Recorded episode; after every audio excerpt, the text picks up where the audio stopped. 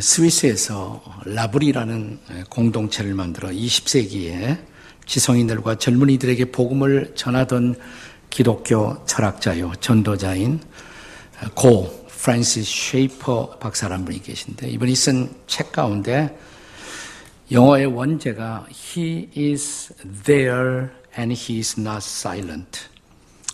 예, 거기 계시며 그는 침묵하지 않으신다. 우리말 번역할 때 제목은 거기 계시며 말씀하시는 하나님이라는 책이 있습니다.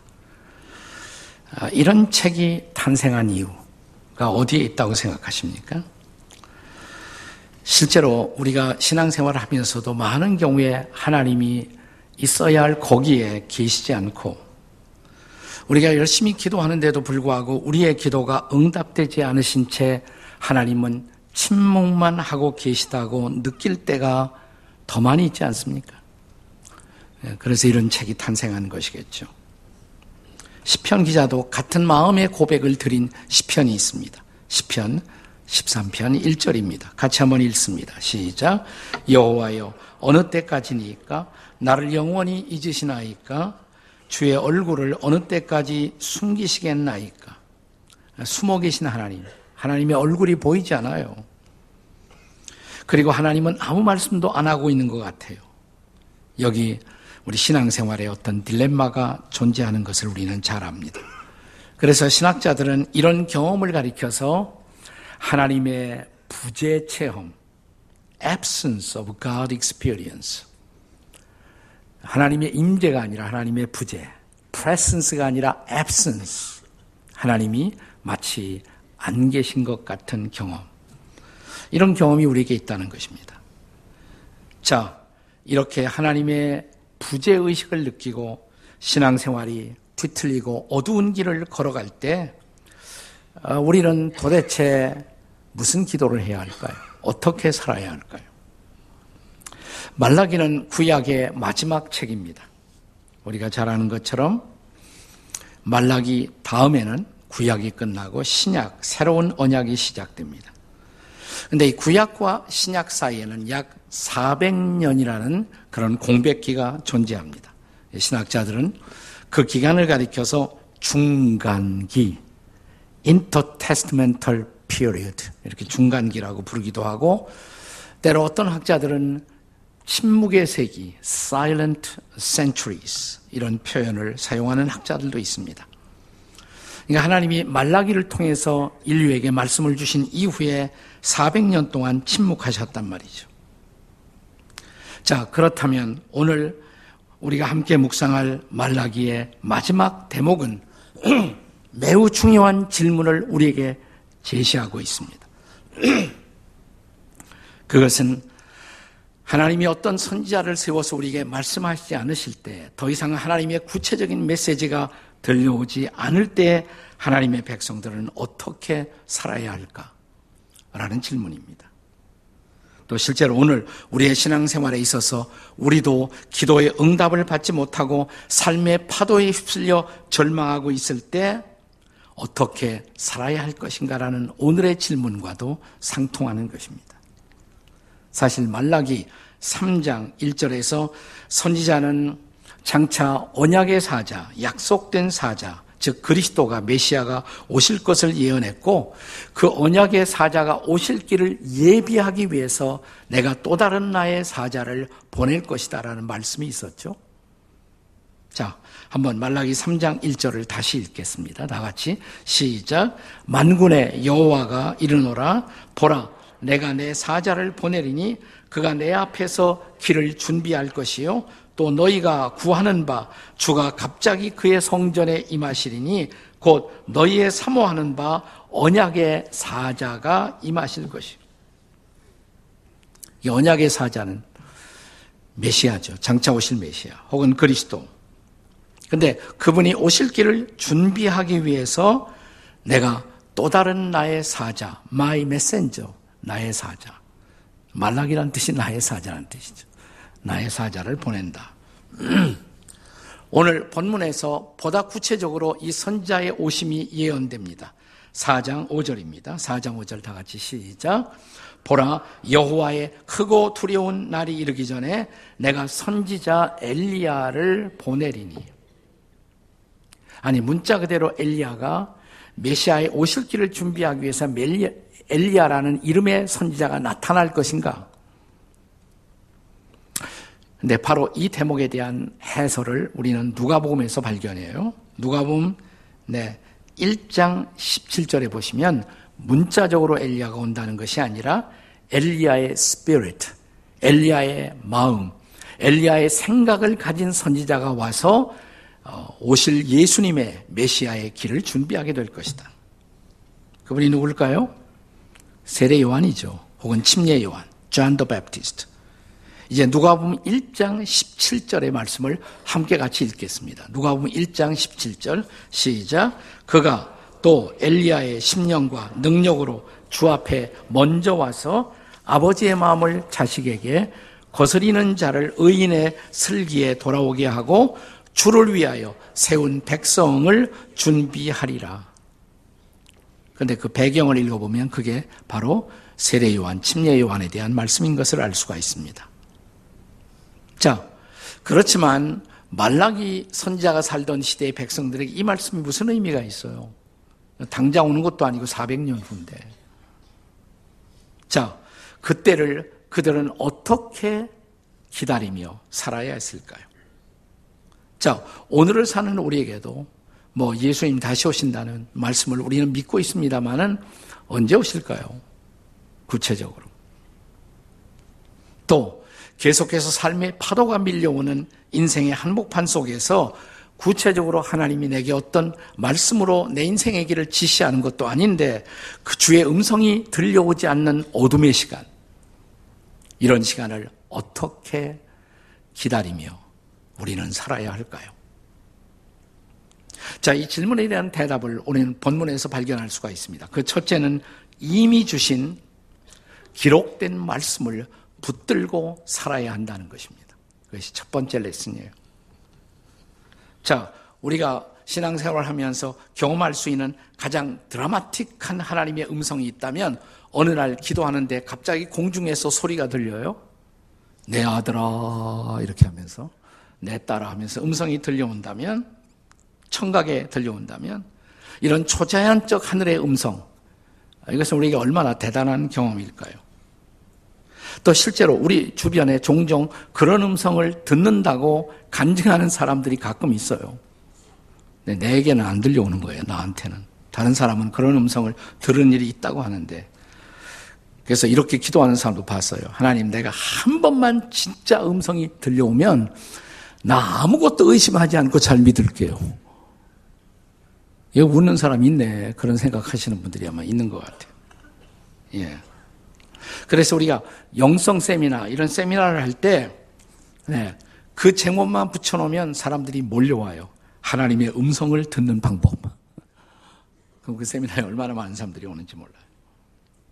자, 내 문제는 나에게 그런 초자연적 경험이 없다면 하나님의 음성을 듣는 길은 정말 없는 것일까요? 자, 앞으로 한 400년 동안 하나님이 선지자를 택하여 구체적으로 자신의 메시지를 들려주지 못할 소위 침묵의 세기를 앞에 두고 하나님은 말라기 시대의 백성들에게 그럼에도 불구하고 그들이 하나님의 음성을 듣고 사는 길을 가르치는 것입니다. 그것이 오늘의 본문이에요. 그것이 바로 4절의 말씀이에요. 자, 본문 4절의 말씀을 함께 같이 읽겠습니다. 시작. 너희는 내가 호렙에서 온 이스라엘을 위하여 내 종 모세에게 명령한 법, 곧 율례와 법도를 기억하라. 호렙산이 나와요. 호렙산은 다른 말로 말하면 신의 산이에요. 호렙산이 신의 산이고 신의 산이 호렙산이에요. 출애굽기 3장 1절과 2절에 보면 이 두 산은 다르게 다른 의미로 쓰여지지만 같은 산을 의미한다는 것을 알 수가 있습니다. 마치 갈릴리아가 때로는 갈릴리 바다, 뭐 디베리아 여러 가지 명칭으로 쓰여지는 것처럼 이 시내산도 마찬가지예요. 시내산이 때로는 호랩산이라고 불리워지기도 했습니다. 자, 모세가 이 시내산 혹은 호랩산이라고 불리워지는 이 산에 올라가서 뭘 받았습니까? 십계명을 그리고 율법을 받아 가지고 내려옵니다. 기록된 말씀을 가지고 내려왔어요. 근데 지금 하나님은 말라기 시대 백성들에게 앞으로 모세를 통해서 주었던 기록된 그 말씀을 기억해라 라고 말하고 있는 것입니다. 이미 기록된 하나님의 말씀, 그것을 하나님의 음성으로 받고 살라는 것입니다. 사실 이 기록된 하나님의 말씀보다는 공중에서 내 귀로 이렇게 들려오는 초자연적 음성이 훨씬 우리에게는 드라마틱하고 훨씬 더 신비로운 미스틱한 그런 음성이 될 것입니다.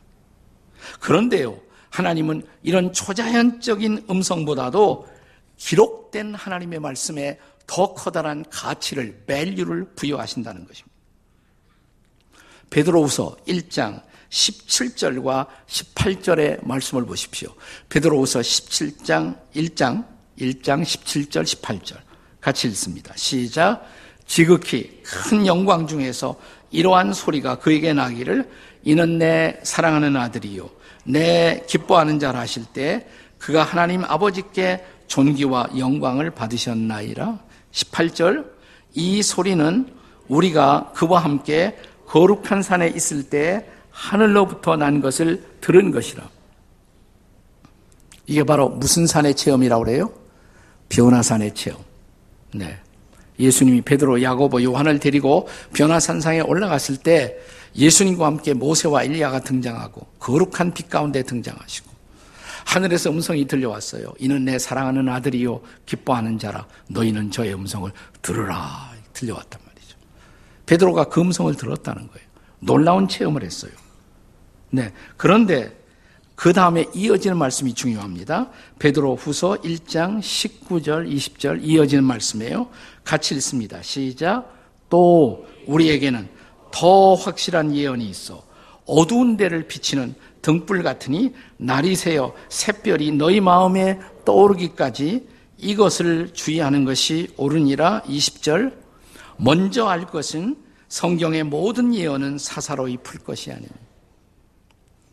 그러니까, 그러니까 베드로가 내가 직접 귀에 들려오는 초자연적인 소리, 하나님의 음성을 들은 적이 있지만은 그 얘기를 하면서 그런데 그것보다도 더 확실한 예언이 있다.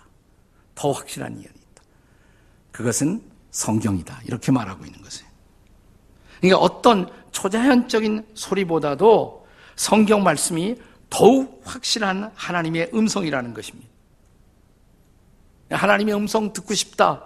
그럼 뭐 하시면 돼요? 이거를 펴서 읽으시면 되는 거예요. 이걸 펴서. 네.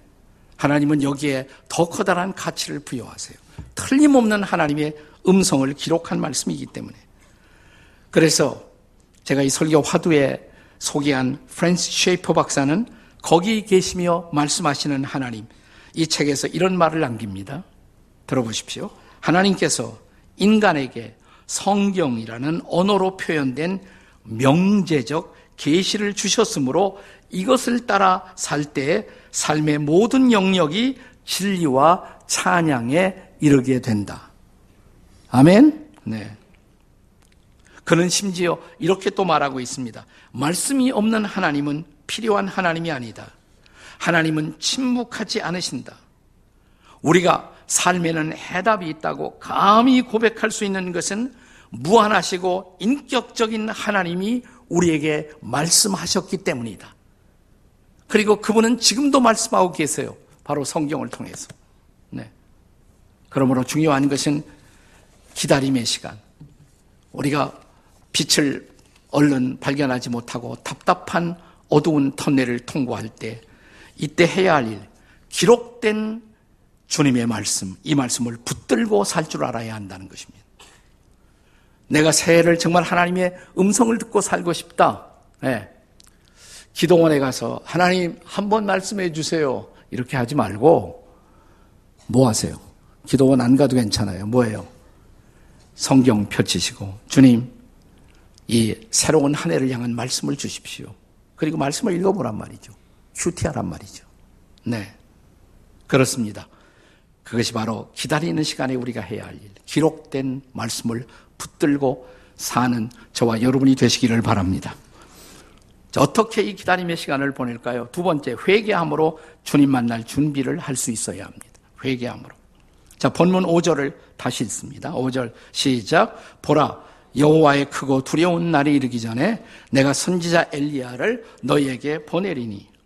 자, 여기서 엘리야는 메시아 대신 예수 그리스도의 오실 길을 예비하는 누구를 가르친다?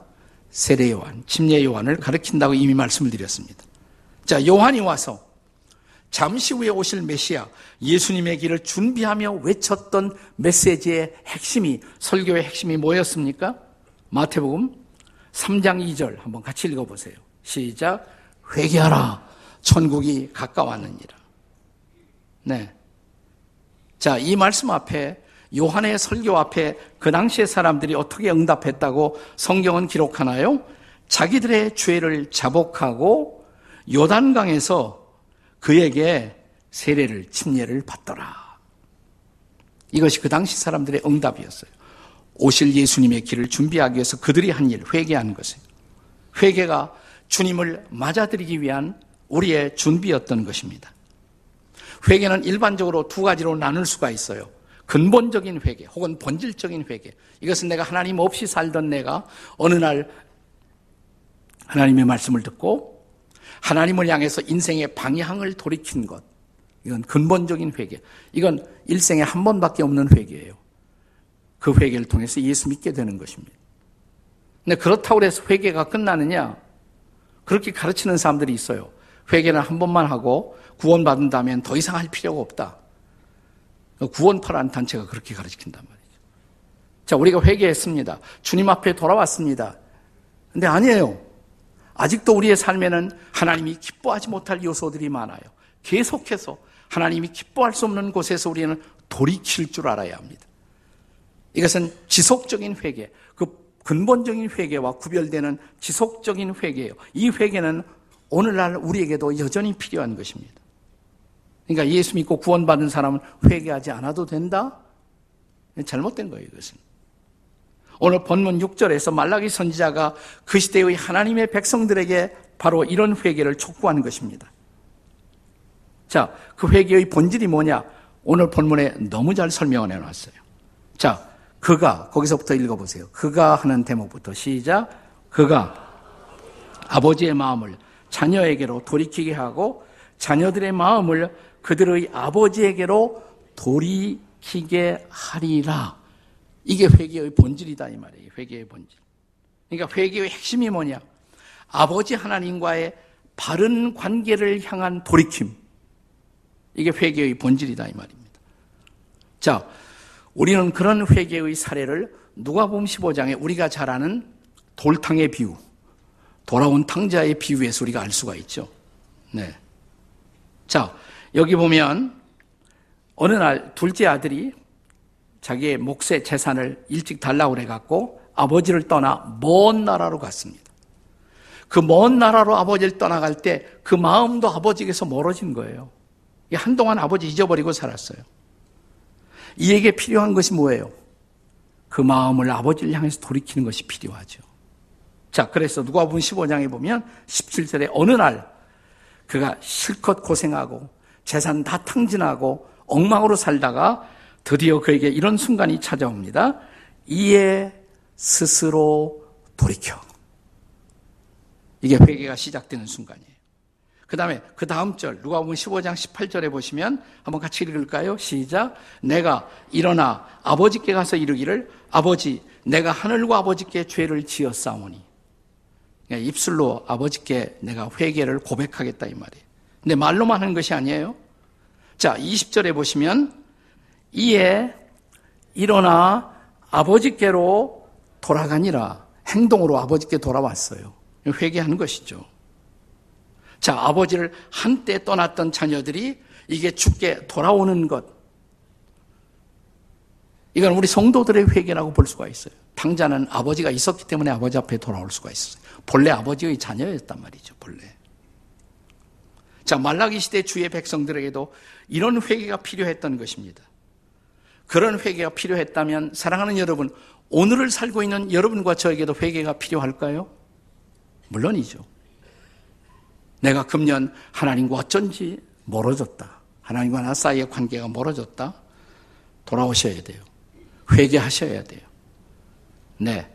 우리가 새해를 새해답게 맞이할 수 있는 가장 중요한 비밀이 있다면 회개함으로 새해를 준비하는 거예요. 하나님과 나 사이의 관계가 새로워지면 자, 우리는 정말 새해를 맞이하게 될 것입니다. 오늘과 내일 계획이 뭔지 모르지만 회개하면서 이틀을 한번 지내보세요. 그러면 여러분에게 진짜 새해가 다가올 것입니다. 하늘이 어둡고 미래가 보이지 않는 그런 어둠 때문에 내가 당황하고 있다면 사랑하는 여러분, 우리가 한 해를 마무리 지면서 진지하게 해야 할 작업, 회개의 작업입니다. 나는 회개하고 저와 여러분이 함께 새날 새해를 맞이하게 되시기를 주의 이름으로 축원합니다. 자, 어둠의 시간에 기다리면서 할 일. 기록된 말씀을 먼저 붙들고 하나님의 음성을 들으시고 이제 둘째로 회개하시고 세 번째로 저주가 아닌 축복의 내일을 이제 만들어 가셔야 합니다. 저주의 내일이 아니라 축복의 내일을 만들어 가셔야 합니다. 말라기서의 마지막 6절의 마무리 대목은 어떻게 엔딩되고 있습니까? 자, 이런 말씀으로 나와요. 마지막 대목이 구약의 마지막, 말라기의 마지막. 희한하게 이렇게 금년의 마지막 주이라고 또 희한하게 맞았어요. 난 이것도 하나님의 특별한 인도라고 생각하는데요. 네. 여기 돌이키지 아니하면 돌이키지 아니하면 두렵건대 내가 와서 저주로 그 땅을 칠까 하노라. 아, 이런 엔딩으로 구약이 마무리되는 것입니다. 자, 그런데 엘리야의 심정으로 회개를 촉구하는 그 선지자의 메시지 앞에서 우리가 돌이키지 않는다면 이게 전제. 돌이키지 않는다면 별 수 없이 저주의 내일이 기다리고 있다 이 말이에요. 저주의 내일. 근데 저주하는 것 이건 하나님이 원하신 바가 아니에요. 하나님이 저주하기를 원하지 않으세요. 예레미야 애가 3장 33절의 말씀을 기억하시나요? 한번 같이 읽어보세요. 시작. 주께서 인생으로 고생하게 하시며 근심하게 하심은 본심이 아니로다. 당신의 자녀들이 고생하고 아파하고 힘들어하는 거 그거 보고 기뻐하시는 하나님이 아니에요. 근데 그런 아픔을 허용하세요. 왜? 그 시간을 통해서 회개하라고 돌이키라고. 그러면서 우리를 향해서 이렇게 말씀하세요. 네가 힘든 거 나도 알아. 나도 힘들어. 이건 내 본심이 아니야. 본심이 아니야.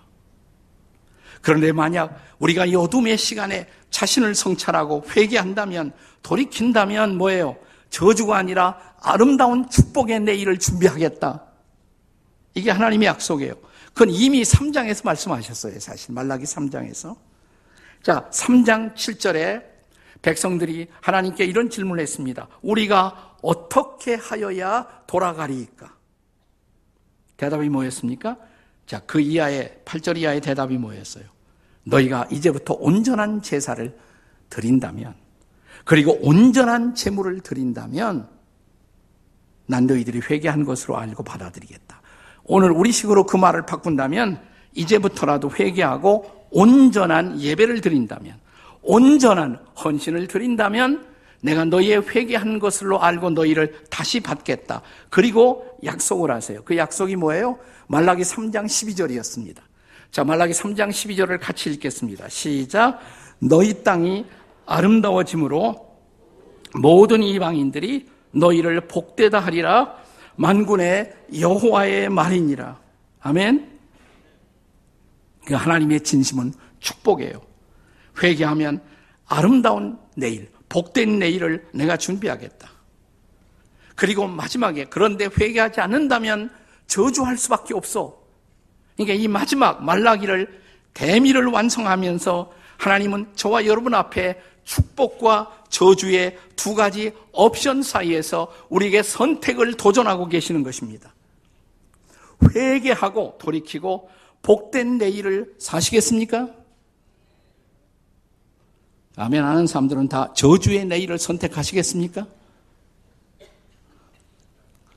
저주받기를 원하지 않는구만요. 그럼 다시 묻습니다. 회개하고 돌이키고 복된 내일, 복된 새해를 향해 가시기를 원하십니까? 축복받기를 원하기는 원하시는군요. 네. 우리가 성지순례를 가면 그 이스라엘 땅에 거기에 팔레스타인이 다스리는 땅이 있고 유대인들이 다스리는 땅이 있어서 구별되어서 조심성스럽게 여행을 해야 합니다. 보통 팀들이 사마리아 땅을 잘 안 가요. 사마리아도 이, 이 팔레스타인 자치령 가운데 하나입니다. 작년에 제가 우리 팀을 모시고 갔었을 때 사마리아를 갔어요. 사마리아의 중심 도시가 옛날 구약 성경에 나타난 세켐이라는 도시예요. 세켐. 쉽게 이 세켐을 수가라고도 그럽니다. 수가 그러면 얼른 생각이 나죠. 아, 사마리아 여자가 물길러 갔던 곳. 수가성. 세켐. 자, 근데 오늘날, 오늘날은 이 도시가 나블루스라고 불리워집니다. 나블루스. 나블루스. 자치령이에요. 아랍 사람들이 통치하는 다세. 자, 오랫동안 역사 속에서 이 사마리아의 중심 도시 이 세켐, 세켐이라는 도시였는데 세켐이라는 말의 뜻은 목덜미라는 뜻입니다. 목덜미. 목덜미를 의식하면 딱 두 어깨가 올라오죠. 이 사마리아의 구조가 참 재미있어요. 사마리아의 중심 도시 세켐에 딱 오게 되면 자 보세요. 지금 가운데 있는 도시가 세켐이라는 도시예요. 근데 도시에서 양쪽 어깨처럼 나와 있는 두 개의 산이 있어요. 두 개의 산의 이름이 뭡니까? 하나는 그리심산, 또 하나는 에발산. 네. 근데 이 두 개의 산에 별명이 있어요. 그리심산은 뭐냐? 축복의 산이에요. 에발산은 저주의 산이에요. 어느 날 모세를 통해서 예언된 말씀이 신명기 11장 29절에 기록되어 있는데, 네.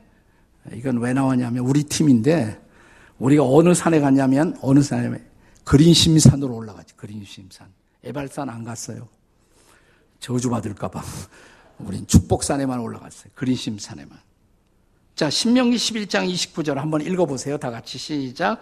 네 하나님 여호와께서 네가 가서 차지할 땅으로 너를 인도하여 들이실 때 너는 그리심산에서 축복을 선포하고 에발산에서 저주를 선포하라. 그래서 그 이후 그리심산은 언제나 축복의 상징이에요. 에발산은 네, 저주의 상징이고. 또 실제로 보면요. 이 그리심 산에는 상당히 초목이 우거져 있어요. 에발산은 새빨가요. 황폐한 땅이에요. 저주의 땅이에요. 근데 왜 그렇게 되었느냐? 지형적인 원인, 자연의 원인도 있겠지만은 중요한 것은 이 그리심 산에서는 오랜 세월 하나님을 향한 예배가 계속되어 왔습니다. 지금도 그 땅에서 사마리아 제사장들이 어린 양을 잡아서 제사를 드려요. 그리심 산에서는. 거기 예배가 있었어요. 예수님 어느 날 이 그리심 산 아래 이 세캠 수가성의 우물가에서 사마리아 여인에게 신령과 진리로 드리는 예배의 중요성을 가르치시잖아요. 신령과 진리로 드리는 예배의 중요성. 이 두 산의 차이는 본질적으로 예배의 차이예요. 그린심산 거기에 예배가 있었어요. 거기 하나님의 축복이 임했어요. 에발산 예배가 없었어요. 그들의 선택은 저주였습니다. 여러분 오늘날 한반도 이 땅을 공중에서 촬영을 하면 이 남쪽은 굉장히 우거지죠. 빛으로 차 있고 북쪽 땅 어때요? 촬영해 보면 캄캄해요. 나무도 없어요. 초목이. 그 차이는 뭘까요? 아, 우리 남쪽은 식수를 잘해서 뭐 그것도 원인 중에 하나일 수가 있어요. 지형이 달라서. 근데 사실 이 차이는 1953년 한반도의 소위 전쟁이 끝나고 난 그 변화의 결과예요. 1953년 이후에 북쪽의 산하는 저주받은 산하가 되고 말았습니다. 왜 그랬을까? 식수운동을 잘 안 해서 북쪽에서는 나는 그것보다 숨겨진 더 중요한 이유가 있다고 생각해요. 1953년 이후 북쪽에서는 교회가 사라집니다. 예배가 사라집니다. 찬송이 사라지고 기도가 사라집니다. 평양에 종교의 자유가 있다는 선전용을 위해서 두 개 교회 억지로 만들어 놓았지만 그 진짜 교회가 아니죠, 사실. 제가 가봤습니다만. 예배가 사라졌어요. 나는 그게 가장 중요한 원인이라고 생각해요. 북녘 땅의 회복, 그 회복을 위해서 남북 대화 필요하죠. 나는 해야 한다고 생각해요. 그러나 정말 북녘 땅과 한반도의 진정한 회복의 이슈는 뭐냐? 저 북녘 땅에 예배가 회복돼야 할 줄로 믿습니다. 그 땅에 예배가 회복되는 날, 기도가 회복되는 날, 찬양이 회복되는 날, 그 다음에 비로소 온전한 축복이 북에도 한반도 전체에도 임할 것입니다. 예배가 회복되면 사랑하는 여러분, 거기에 하나님의 놀라운 축복의 손길이 임할 것입니다. 그것을 위해서 기도해야 돼요. 단순한 통일을 위한 기도가 아니라 정말 북녘 땅에 다시 재단이 세워지고 예배가 회복되고 하나님을 향한 찬양과 기도가 회복되도록 기도할 수 있기를 바랍니다.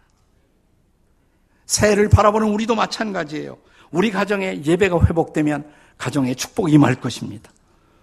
나는 금년 우리 가정에 예배가 없이 살았다. 교회는 나오는 크리스찬이지만 우리 가정에 진지한 기도가 없었다. 기도해 보세요. 예배를 회복해 보세요. 한번. 우리 가정에 축복이 돌아올 것입니다. 한반도에 축복이 돌아올 것입니다. 우리 교회 진지한 예배가 살아나면 나는 하나님이 우리 가운데 놀라운 축복을 회복시켜 주실 것입니다. 그냥 교회만 나왔다 주일날 흩어지는 사람들이 아니라 진지한 예배의 사모 그리고 예배의 회복이 이루어지면 우리 가운데 놀라운 축복의 새날이 열릴 것을 믿습니다. 그 축복 속의 새해를 맞이하는 저와 여러분이 되시기를 주의 이름으로 축원합니다. Happy New Year. 기도하시겠습니다.